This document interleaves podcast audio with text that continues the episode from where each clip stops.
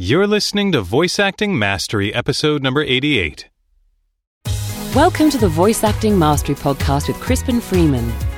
VoiceActingMastery.com is your place to learn both the skills and the mindset you need to become a professional voice actor, even if you're just getting started. In each episode of this podcast, you'll discover valuable tips, tricks, and insider information to help you portray characters in animation, video games, and beyond. And now here's your host, voice actor Crispin Freeman. Hi there. My name is Crispin Freeman, and I'll be your guide through the world of voice acting. If you'd like to know more about me, feel free to check out my personal website at www.crispinfreeman.com. For this episode, I wanted to continue answering questions from my podcast audience. For those who may not be as familiar with the podcast, in past episodes I've given out a phone number where you can call in and leave me a question about voice acting as a voicemail. From time to time, I'll pick the most relevant questions I receive and answer them here on the podcast. Let's get started. Let's answer some questions from you, our listeners. Hi, Crispin. My name is Elon, and I'm calling from Oakland, California. Um, I just wanted you to know that I've been listening to every episode of your podcast for the last about a month and a half, and it has been wonderful and tremendously inspiring, and it's been a, a spectacular help for me. Um, and I'm personally interested in recording mainly audiobooks. Um, one of the problems that I have in recording, this is more of a technical question, is that when I'm speaking, I don't think that my sibilants sound um, forced. But when I listen to the recordings or the playback, I get a very strong sort of hiss, or my sibilants seem extended. And I was wondering if you had any tips for reducing the uh, the impact of sibilants when you are doing a reading. Thanks very much for the podcast. I really appreciate it, and I hope to hear from you. Hi there, Yvonne. I'm so glad you're finding the podcast so inspiring. Let me see if I can offer you some suggestions. First, let me define sibilance for those of my listeners who may not be familiar with the term. Sibilance is the sound one makes in the English language when one makes an S sound. In the world of voiceover, sibilance usually refers to someone whose S sounds are too pronounced or hissy. For example, speaking with too much sibilance can be very distracting in some voiceover studio situations. There are many reasons why an actor's performance might have too much sibilance. The first and most obvious reason is that the actor overpronounces the S consonant when they speak. Yvonne, it's hard for me to tell from your voicemail recording whether your S sound is too pronounced. One way to check would be for you to record some other people in your home recording studio. Do they sound sibilant as well, or is it just you? If they sound normal but you sound sibilant, you may need to invest in some coaching to help you reduce your unwanted sibilance. You could also try recording yourself on different devices like your smartphone or on someone else's microphone or home recording setup? Do you sound sibilant on many devices or just in your home studio? If you seem to sound sibilant only with your home recording setup, there are a number of different technical factors that may be contributing to your sibilance. One technical reason for sibilance is microphone placement. You may need to experiment with placing your microphone slightly above you or below you in order to avoid the hissing from your consonants going directly into the microphone. I place my microphone slightly above me, tilted downward at an angle. This means the microphone is still pointed at my mouth, but any hard consonant sounds go below the microphone instead of directly into it. You may want to try the same. You may also want to try installing a foam windscreen in front of your microphone. The foam will diminish the high frequencies slightly and might reduce sibilance.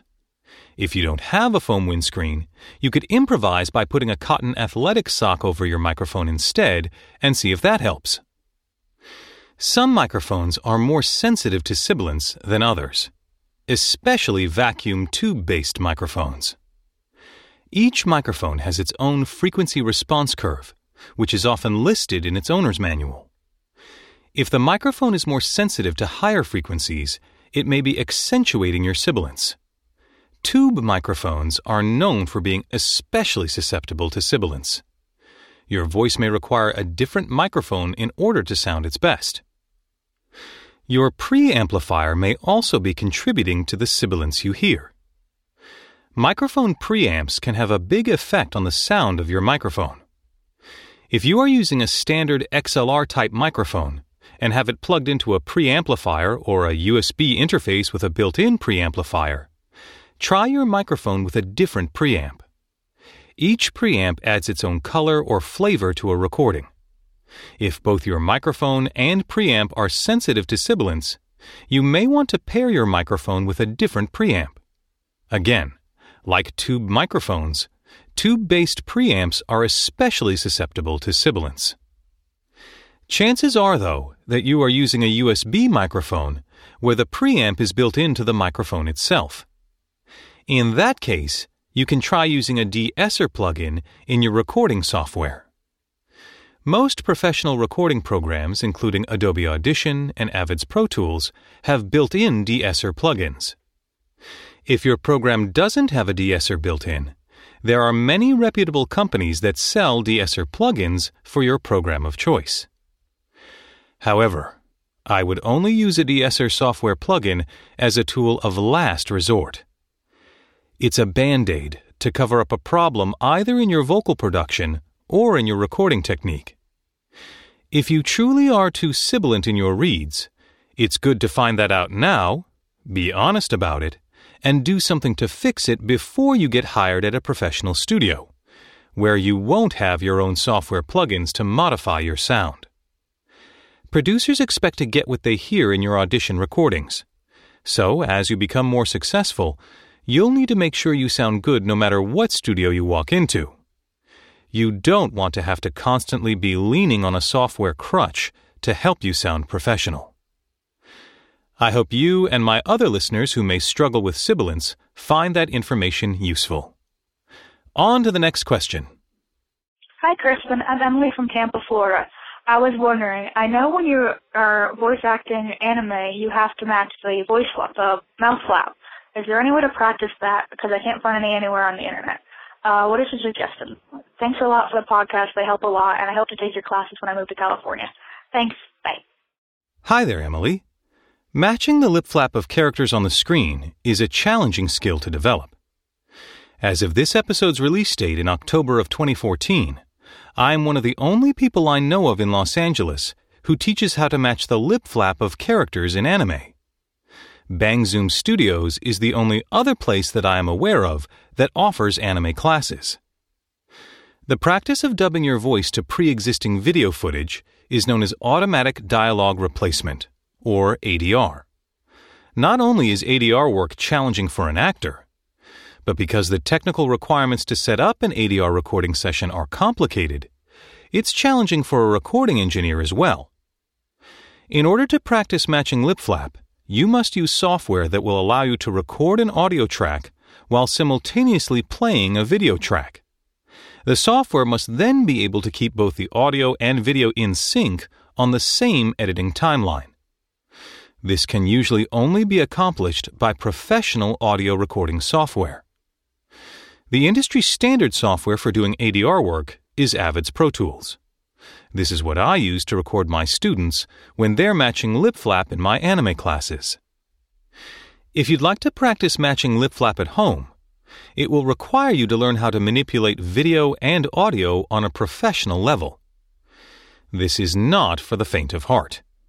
First, you will need to get the video you'd like to use onto your computer in a file format that professional audio programs prefer. Most LA recording studios encode their video using the H.264 codec, sometimes known as MP4 video. Then they use this file as a reference video for the actor who is trying to match lip flap.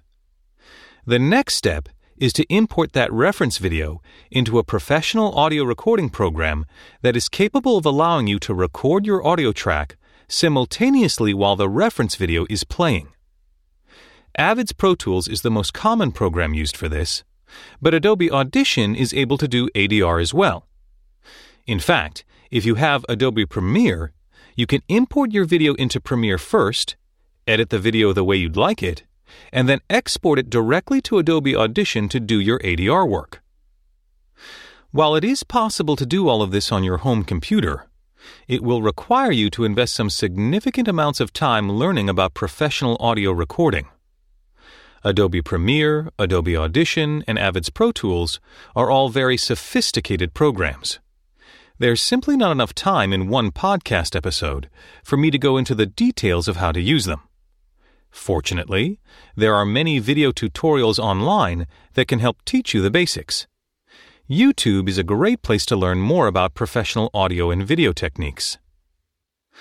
While I use Pro Tools for my ADR needs, I'm sure many of my listeners have their own software and techniques for doing ADR, especially for any fan projects they might be working on.